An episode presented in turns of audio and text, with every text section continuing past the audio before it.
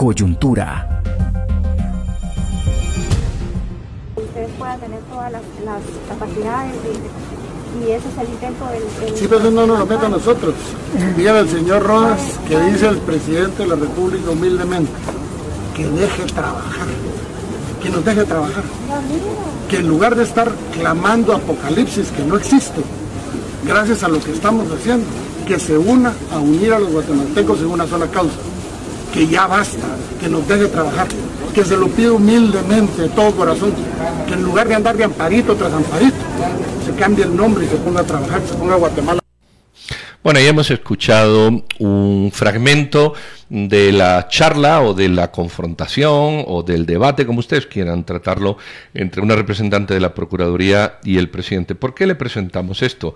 Porque vamos a, a discutir esa es la palabra. Hemos hecho la discusión de la semana en torno a ciertas cuestiones.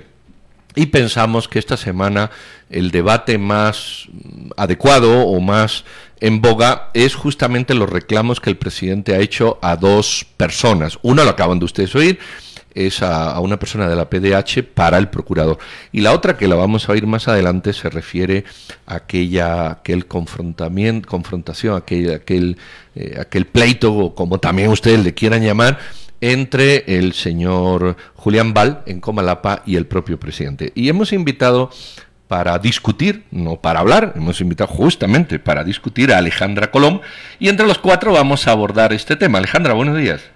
Hola, buenos días Pedro, Claudia, Juan Luis. Bueno, eh, venga, arranca Alejandra, ¿cómo, a ver, ¿cómo ves tú al, al presidente de la República frente al Procurador de Derechos Humanos con esa actitud que mantiene delante de la Procuradora adjunta, la, señora Maceli. ¿Y cómo ves al presidente en el otro plano? En el plano de, él decía, yo estoy tratando de tender puentes con pueblos y representantes indígenas y en realidad se produce exactamente lo opuesto después de ese incidente en Comalapa tú ya ves, ha sido declarado non grato por un grupo de organizaciones y luego una organización tan seria como 48 cantones dice, preferimos no reunirnos con él después de esa actitud suya. Arranca con, una, con un comentario general sobre estos, estas dos líneas de acción. Eh, bueno, yo he estado cerca más del caso de, 48 porque justamente estaba por allá cuando, cuando ocurrió todo esto, entonces tengo que admitir que hay un sesgo en mi nivel de conocimiento, pero en general creo que el contexto más amplio del que tenemos que partir es, uno, el país que hereda este presidente y que empieza la pandemia. Entonces, hay una colección de, situaciones que aún en el mejor de los casos sería complicado y en el caso de Guatemala pues es, no sé, para mí me parece apocalíptico, ¿verdad? Yo sí creo que es una cuestión apocalíptica un poco eh, difícil de desenredar aún si tuviéramos un Estado que funciona y ahí está el meollo. Entonces, eh, quiero citar un a uno de los alcaldes de 48 cantones con los que tuve la oportunidad de reunirme para un tema de trabajo eh, en el que estoy. Y él, me, y él me dijo, mire, me dijo, nosotros sabemos que el, presidente lleva cuatro meses, cinco meses de, estar, seis, perdón, en, en su puesto, pero cualquier persona que suma la presidencia hereda un Estado y el Estado tiene deudas históricas y el Estado ha cometido omisiones, citando a Pedro, en, en muchos temas. Entonces, él tiene que saber que al asumir la presidencia asume una deuda histórica y creo que eso eh, aplica también al caso de la PDH porque a mi criterio el, la PDH ha cumplido una misión eh, quijotesca de, de, mantener los ojos puestos en temas que, que si no fuera por ellos pasarían desapercibidos. Entonces, la PDH tiene una función que algunos guatemaltecos vemos como muy importante, muy relevante, pero otras personas sabemos que desde hace mucho tiempo lo ven como una piedra en sus zapatos. Pero mira, Alex, eh, yo acabo de escuchar este esta respuesta que el presidente le da a la representante de la PDH y punto número uno lo hace correctamente. Vamos a ver, correctamente no significa que no digas lo que tengas que decir con claridad. Eh, y, y, lo que le dice es, mire, eh, lo que yo interpreto que le dice, mire, dígale al procurador que deje de seguir haciendo política, que la política la hago yo, la hago yo, no él, y que se dedique a hacer sus cosas. Eh, el tema es cuando, cuando el ambiente se politiza y las instituciones y las personas se politizan. Y entonces, eh, y extendiendo este, este argumento, cuando el presidente va a Comalapa, lo que hay es un acto político de reclamo de una situación que allí no existe siquiera, y, el presidente lo que quizás la forma allí se le puede reprochar, no, no, no así en la respuesta a la, representante de la PDH, sí en el tema de Comalapa, la forma, yo estoy de acuerdo que se le puede reprochar, pero el presidente dice, mire, si aquí hemos venido a dialogar de la zona y usted me está presentando un problema que y aquí no existe, ¿de qué estamos hablando? ¿De qué estamos hablando? ¿A qué estamos jugando? Pero ¿O no será que lo estamos todo politizando? Pero ahí intervengo yo, ah, eh, porque este es un debate. Y, y, a ver, ahí lo que veo yo es primero una actitud bastante cerrada de parte del presidente. A mí me parece que, que lo que correspondía de un liderazgo político que lo que busca es entender y, y conducir, es preguntar, a ver, explíqueme su, su, rechazo a la minería en un territorio este de Comalapa en donde no existe tal cosa como la minería. Y entonces el presidente se hubiera enterado, como nos enteramos aquí en Radio con Criterio, que hace años llegó una solicitud de exploración en un cerro que en la comunidad se considera sagrado y el, a partir de esa, de esa explicación, el presidente pudo haber interactuado de una manera más racional. ¿Ustedes no están de acuerdo con eso, Claudia? En, la forma. En la, bueno, en la forma yo he dicho que sí, el problema es el fondo. El fondo es que allí se quería jugar a la política. Esa es tu, la forma tuya de descalificar al señor. Bueno, es que tú siempre cuando hablas, la forma mía de descalificar. Yo no descalifico. Cuando yo pongo un argumento, no descalifico.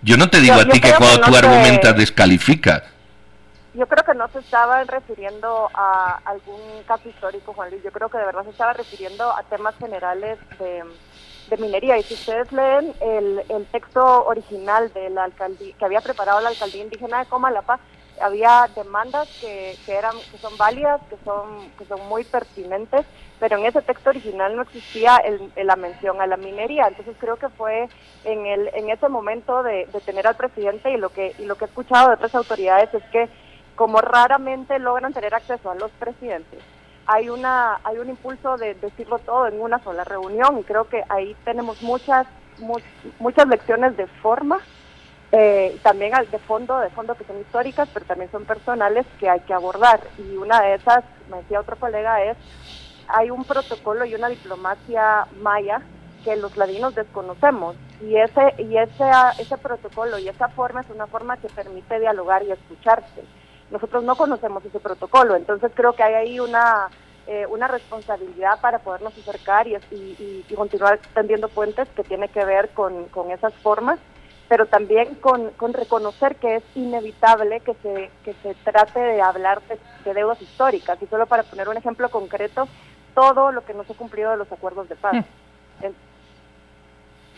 Miren, definitivamente arranca la semana el presidente. Bueno, ese es el fin de semana con, con esa respuesta que, que, que, se ve arrebatada, que genera una tensión en San Juan Comalapa. Pero luego, tres, cuatro días después, en, en las afueras del Hospital Parque de la Industria, su respuesta luego a la procuradora adjunta en comunicación en mi opinión, el presidente lleva las de perder completamente. Termina su semana en saldo negativo porque se muestra irritable, se muestra enojado y se muestra como una persona incapaz de llevar un diálogo y más bien imponer un silencio a través de sus molestias. Eso en comunicación concretamente es lo que me deja a mí el presidente durante esta semana.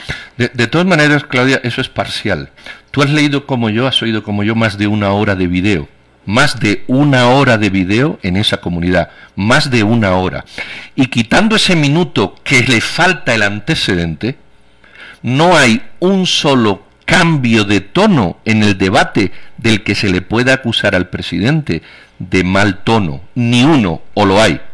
Digamos que yo no coloco en una balanza la hora en donde se da un acto, en donde se da una presentación y luego coloco un minuto y decir fueron 99 minutos en donde no hubo nada y fue un minuto en donde hubo esta crispación.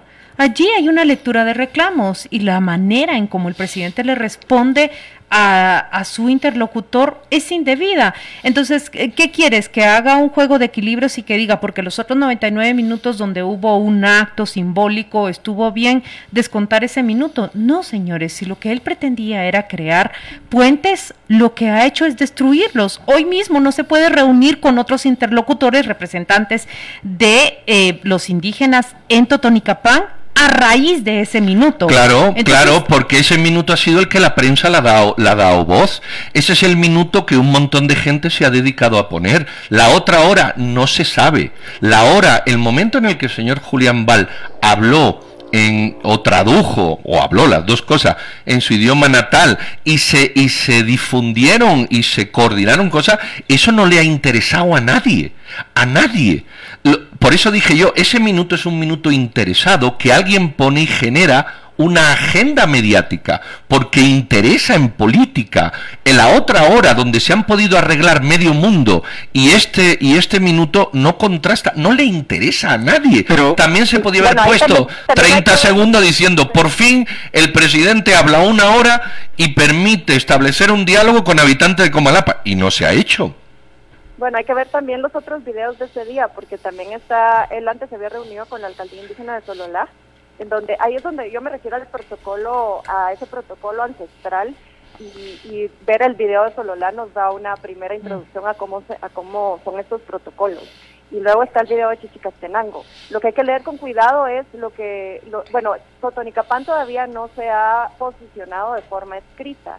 Eh, y es porque porque a mi, a, mi entender ellos van a hacer una crítica fuerte pero también una propuesta distinta de, diálogo alrededor del hecho de que de que eh, hay que pedir disculpas o hay que eh, resarcir el, la ofensa que se cometió en contra del señor Julián Val. Pero, pero yo sí creo que vale la pena ver todos los videos porque lo que hay que, lo que, hay que ver es aprender qué está mal de esa forma y qué hay y qué trasfondo hay. Yo creo que es importante analizarlo todo. Pero Alejandra, déjame déjame decirte, está bien. Veamos todos los, todos los videos, la hora completa y veamos ese minuto ese minuto que es en realidad es el, el que irrita tanto, pero si ese minuto fuera una excepción, no se habría producido luego la actitud del presidente frente a la procuradora adjunta, a la que en lugar de escuchar, el presidente reacciona de una manera, yo diría prepotente, incluso la, pone de recadera y le dice, vaya y le dice al procurador de quien se mofa utilizando el apodo que acuñó en contra suyo, su antecesor Jimmy Morales. O sea, el presidente se identifica en ese momento con Jimmy Morales y usa una oración cuando dice que nos deje trabajar, que a mí inmediatamente me, remitió a Sandra Jovel, la ex canciller. El presidente en ese exabrupto se identifica con dos figuras políticas del pasado reciente guatemalteco que creo que son muy negativas. El presidente hizo antipublicidad para sí mismo, en, tanto en San Juan Comalapa como en ese exabrupto que tuvo, no sé si fue creo que en la salida del Parque de la Industria. Pero, pero Juan Luis, eso es el, el, la comparación que tú haces porque te sirve para tu argumento. También podía haber dicho cuando el claro, es que es muy sencillo decir, mira, cuando el presidente hace algo, lo comparo, lo podías haber comparado con Mussolini o con Hitler delante de un micrófono, ¿qué más da? O lo,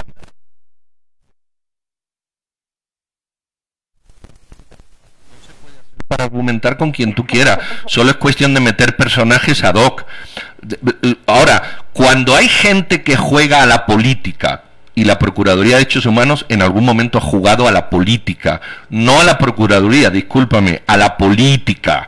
Y cuando ciertos sectores, en este caso indígenas, han jugado a la política, a la política, no debería de asustarnos que las respuestas sean políticas. Eso es lo que no nos gusta. Y no nos gusta porque simpatizamos con esos actores. Pero aquí lo que hay es un reclamo político de unos, de, diputados, de la Procuraduría y de sectores indígenas que tienen respuesta política y no nos gusta, no nos gusta porque nos gustaría que se fuese condescendiente. La forma en Comalapa, estoy de acuerdo que pudo no ser la adecuada, pero las otras no fue la, adecuada, no fue la adecuada. No fue la adecuada, de acuerdo, de acuerdo, yo eso no lo he negado en ningún momento, pero ahí hay un reclamo político, político, porque se quiere jugar en ese momento, fuera del contexto de la hora de diálogo, a un tema político. Alex, no te vayas, no te vayas, vamos a dar un corte y te vamos a dar la palabra al regresar, ¿sí? Gracias. Venga, vamos, ahí venimos. Oyentes, yo creo que no explicamos apropiadamente el ejercicio. Mire, ¿qué estamos tratando de hacer? Los días viernes vamos a desarrollar siempre un debate de la semana, el que nos parece más interesante. Y a ese debate estamos invitando no a una persona para entrevistar, sino a un cuarto debatiente para que junto a nosotros... Eh, presente sus argumentos, oponga argumentos, intente robarnos la palabra, como en buena hora está tratando de hacer doña Alejandra Colón, quien esta semana es, es la cuarta de, de los que discutimos el día de hoy en torno al presidente. Arrancás, Alejandra, tú tenés ahorita el micrófono. Así rápidamente les digo que aquí me pongo mi sombrero antropológico para que para decir que primero a mí me encantan estos debates, pero eh, la forma como nosotros debatimos es una forma muy cultural y pensamos que en otras culturas el debate es igual y no lo es. Ayer por eso traigo la elección de 48 cantones porque sería increíble invitar algún día a, algunos de los representantes porque ellos explicaban la forma como, como ellos llevan 200 años dialogando. Este año cumplen 200 años de existir, un año más que la República de Guatemala y tienen un sistema que ha funcionado por todo este tiempo en donde hay una forma de dar la palabra, una forma de hablar y una forma de eh, llamar al orden a personas que están saliéndose de la forma. Y mm. creo que ahí es, es el, creo que ese es el meollo de, lo que pasa entre, entre el presidente y, las autoridades de pueblos indígenas, es que nosotros ignoramos esas formas y no las hemos querido aprender, ni siquiera sabíamos que existían. Pero fíjate, fíjate Alex, que yo sí vi, sí vi formas. ¿Tú has visto los vídeos como yo? Formas prepotentes. No, no, Juan Luis, no. ¿Tú, has visto la hora de video, Juan Luis? He visto buena parte, no la hora entera. Yo me vi la hora entera. En la hora entera no hay un cambio de tono. Es que hay que ver el video entero. No hay un cambio de tono. Ahí se permite y se, y se pone en práctica ese tipo de diálogo. Claro que se hace. por supuesto. Eh, lo que yo quisiera mm, exponer, Alejandra, es que eh, esa hora de video em, no, no, no se tensa hasta que él toca un punto, un problema, hasta que él toca un tema que, no sé, el lunes era por qué hablaron San Juan como Malapa de minas y ahí no hay mina. Yo digo, es un problema nacional que afecta en el norte, en el sur, en el oriente y en el poniente. Primero. Segundo, yo creo que es una equivocación llamar que lo que ocurría ahí era un debate. No, señores, allí no ocurría un debate. lo, han, lo han dicho las autoridades indígenas, lo han dicho las autoridades indígenas. Era un diálogo, lo ha dicho también el, la Oficina de Comunicación Social del Presidente de la República. Era un diálogo, perdonen, pero un diálogo en donde una persona cayó a la otra no, yo a eso me refería, Claudia, en que, en que nosotros aquí estamos debatiendo y nos encanta, pero eh, la forma en ese momento son diálogos y hay un... Por eso les digo que hay que ver el de Sololá, porque este tiene, digamos, la forma eh, como más eh, básica para, para seguir un poco el orden de cómo se tenían que haber llevado las cosas. Y no lo eximo de, de, del arranque de cólera y la forma como lo abordó en su momento ofensiva pero pero creo que es importante ver que aprendemos de eso y ver si el presidente se anima a aprender bien la forma porque la forma no es solo eso la forma hay hay mucho más en esa forma. Entonces hay una forma cuando te enojas que haces porque alguien te, te va a decir Sin duda. verdad entonces eso eso te horizontaliza.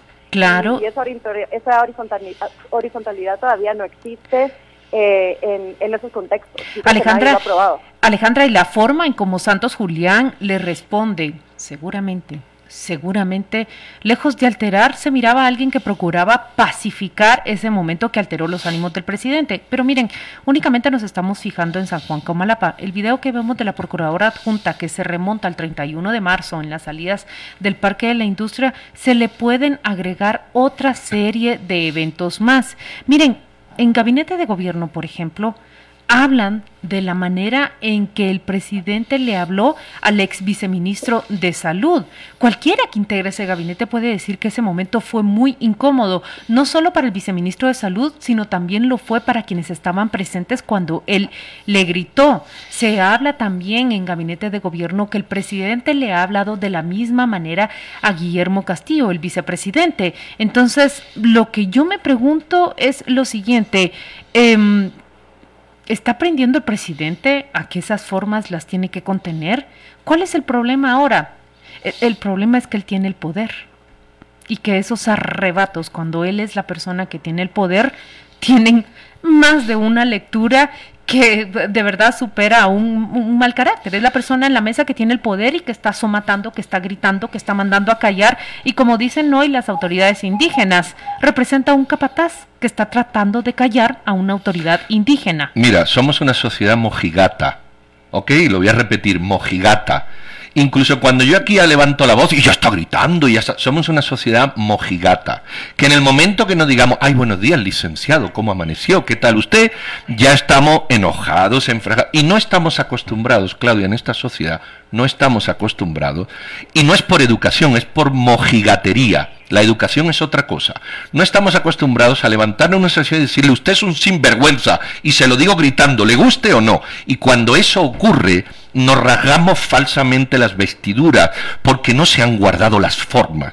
Las formas de esta sociedad, Claudia, está en todo. Está en la justicia, las formas. Está en la política, las formas. Está las formas. Pero somos hipócritas. No nos decimos las verdades de frente, de golpe y con contundencia. Y todo lo que no lleve un barniz de, de, de, de ceremonialidad, lo sacamos de contexto. Y cuando alguien, como es el presidente, que no digo que todo lo haga bien, porque ya estoy diciendo yo que quizás la forma de Comalapa no fue la adecuada, pero cuando alguien como el presidente te dice, mire, deja de decir tonterías, porque estás diciendo tonterías, y en muchos países se dice así, deje de decir tonterías, eso no es mala educación. En absoluto, eso es claridad, contundencia, ir de frente, pero somos una sociedad... Bueno, si a mí no te está diciendo tonto, te está diciendo que dejes de decir si tonterías. yo digo una tontería, piensa que soy tonto. Si a mí me, si alguien me dice tonto, está cortando conmigo la comunicación. la actitud del presidente en Comalapa le cortó la comunicación con una serie de grupos. Vos apoyás a que él hable de esa manera, a mí me parece que termina siendo eh, contraproducente para Pero te has dado cuenta que yo no he dicho que hable de esa manera, porque yo he dicho que lo de Comalapa no era lo adecuado. Es que cuesta tanto entender lo que yo digo. Lo que hay que decir es las cosas de frente, con la contundencia que sea y con la dureza que sea. Y aquí no estamos acostumbrados, Juan Luis, no estamos acostumbrados. No, Pedro, no, Pedro, pero no, no estamos acostumbrados a eso porque los que hicieron eso los mataron. O sea, tenemos, hay que entender el contexto de sobrevivencia de las formas. Mira, yo llevo 20 años y nunca me han matado. Yo creo que hay ya que salir del discurso del miedo, de la matanza. Y hacer no, no, no ya más me mataron eso se puede tener, o sea, se puede tener horizontalidad, pero no existe.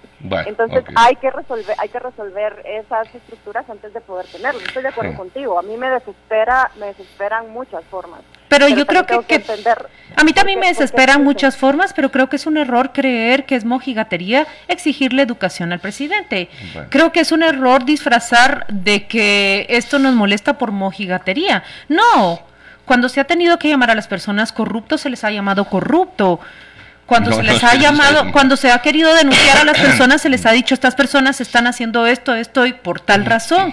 Eso no es mojigatería. Yo creo que tratar de presentar que es mojigatería, señalar la forma como el presidente le respondió al líder de San Juan Comalapa, es confundir lo que es la educación el trato cortés de un presidente con otras formas. Yo, yo tengo claro que es la mojigatería, no es hipocresía exigirle al presidente que si quiere construir un diálogo se comporte de la manera adecuada. Bueno, pero es que eh, eh, te das cuenta cómo falseáis los argumentos yo he dicho en algún momento, Claudia, que la respuesta del presidente al señor de Copalapa es mojigatería. Yo eso lo he dicho en algún momento. No, de ninguna no, Pero tú sí lo acabas de señalar. Entonces le dais la vuelta a los argumentos, Claudia, les dais la vuelta a los argumentos. Yo he dicho que somos una sociedad con mucha mojigatería. Eso es lo que yo he dicho. Y yo no he negado, en ningún momento he negado, que la forma que el presidente trató al señor no era la adecuada. La forma. Ok, eso es lo que yo he dicho. No sé si ya hay que escribirlo o ponerlo en bronce con letra. Ahora, somos una sociedad mojigata que no estamos acostumbrados ni a levantar la voz cuando hay que levantarla, ni a señalar al que hay que señalar, ni a llamar las cosas por su nombre, porque hasta el culantro le llamamos cilantro para que no suene mal. Entonces sí somos mojigatos y, y, abono lo que ha dicho Alex. Eh, el miedo es la cultura del temor, la cultura del miedo de la que no salimos perdón, porque no nos da la gana salir, porque yo creo que ya hay que salir. No, no sé, Alex, tú como antropóloga, ¿por qué estamos tan encerrados en eso? Que, tú y yo salgamos y digamos las cosas de frente eh, viene también del privilegio que tenemos de que estaremos protegidos y no hay represalias. O quizá de que no hablan contra el poder, sino que hablan a favor del poder. No, y cuando hemos hablado con Jimmy, te voy a decir una cosa, a mí Valdizón me quiso sacar de este país y matar, ¿ok? Y yo lo enfrenté, y lo enfrenté en prensa Es decir, no, Juan Luis, hay mojigatería, hay demasiada justificación de un miedo que no existe para no hacer las cosas. yo no lo veo así. Bueno, yo veo realmente. Dale, Yo pienso que yo puedo, yo puedo criticar, yo puedo criticar al presidente de una forma mucho más directa, sin miedo a represalias, que un Julián Val. Eso sí, yo creo que hay que reconocerlo. Hay una mm. diferencia de, de privilegios en cuanto a quién puede decir qué y cómo. Y yo pienso que él fue bastante, él fue directo, tal vez se equivocó en cómo utilizó su tiempo porque efectivamente la idea era que se plantearan prioridades del municipio y eventualmente se plantearon y se discutieron, que ya no salieron en el video. Pero, eh, pero sí tenemos que reconocer que Ah, se nos, fue, se nos fue, el último argumento de, de Alejandra. y además era el último. Era el último, sí, porque ya estamos sobre el... Eh, la llamamos para que te, para que cierre, porque, la llamamos era el último, para que cierre y con esto cerramos. Pero, pero oyentes con criterio, ya se dieron cuenta ustedes que lo que estamos buscando es desarrollar este debate una vez a la semana. Y a él vamos a invitar tanto a protagonistas del programa Fíjese que aquí en Radio Infinita, como a don Quique Godoy de temas y debates, una vez por supuesto a cada uno por semana. Alejandra Colón participa eh, con bastante frecuencia en Fíjese que hace parte de ese equipo que, debate, discute y le plantea a usted análisis desde diferentes perspectivas, desde diferentes puntos de vista, al mediodía de la situación guatemalteca y del mundo. Ya está, Ale, ahí. Ale, cerrás tu, tu argumento. Bueno, sí, mi punto es que mi punto es que yo estoy totalmente de acuerdo con que pasemos a unas a discusiones más francas, pero ese ejercicio tiene que reconocer que algunos estamos en una posición de ventaja porque uno eh, no nos hemos sentido amenazados por, por hacerlo eh, y dos, porque además hablamos el mismo idioma que es el castellano que, que, las personas que están en el poder. O sea, se nos olvidan muchas cosas, muchos filtros que hay que analizar antes de, de entender la posibilidad de hablar con franqueza. O sea, yo no podría tener una conversación en cachiquel como este señor cachiquel lo puede tener en español. Creo que eso hay que reconocer. Hay muchas cosas que, que salvar, no lo hace imposible, pero, pero sí, no, no podemos decir que todos somos iguales en este, en este debate o en esta conversación. Muy bien, muchas gracias a Ale Colón por unirte a este debate en con criterio. Eh, nos quedamos con eso, conocer más las formas que puedan tener las autoridades, eh, los representantes de la cultura maya para poder comprender de qué se trata. Alejandra, yo algún día voy a, voy a invitarte a que nos expliques ese, esa especie de, de, asesoría o acompañamiento que le estás dando a este esfuerzo de, de comunicación entre el Poder Ejecutivo y numerosas organizaciones de, de los pueblos mayas. Gracias Alejandra Colón por estar con nosotros. Saludos Ale, muchas gracias. Oyentes, todas las semanas vamos a escoger, vamos a escoger un tema para el debate. Saludos hasta la capital del mundo. Luis, muchas gracias por escucharnos. Por favor, decinos por qué vía nos estás oyendo. Oyentes que están afuera del departamento de Guatemala, cuéntenos por favor cuál es la vía que ustedes eh, privilegian o que prefieren para escuchar radio con criterio y súmense a este debate. Queremos a personas, por supuesto, de Retaluleu, son súper bienvenidas, pero las queremos también de Alta Verapaz, las queremos igualmente de Jutiapa, las queremos de Huehuetenango y las queremos de Petén y de Izabal, por hablar nada más de las esquinas de la Y de otra parte del mundo. Venga, vamos a corte y regresamos.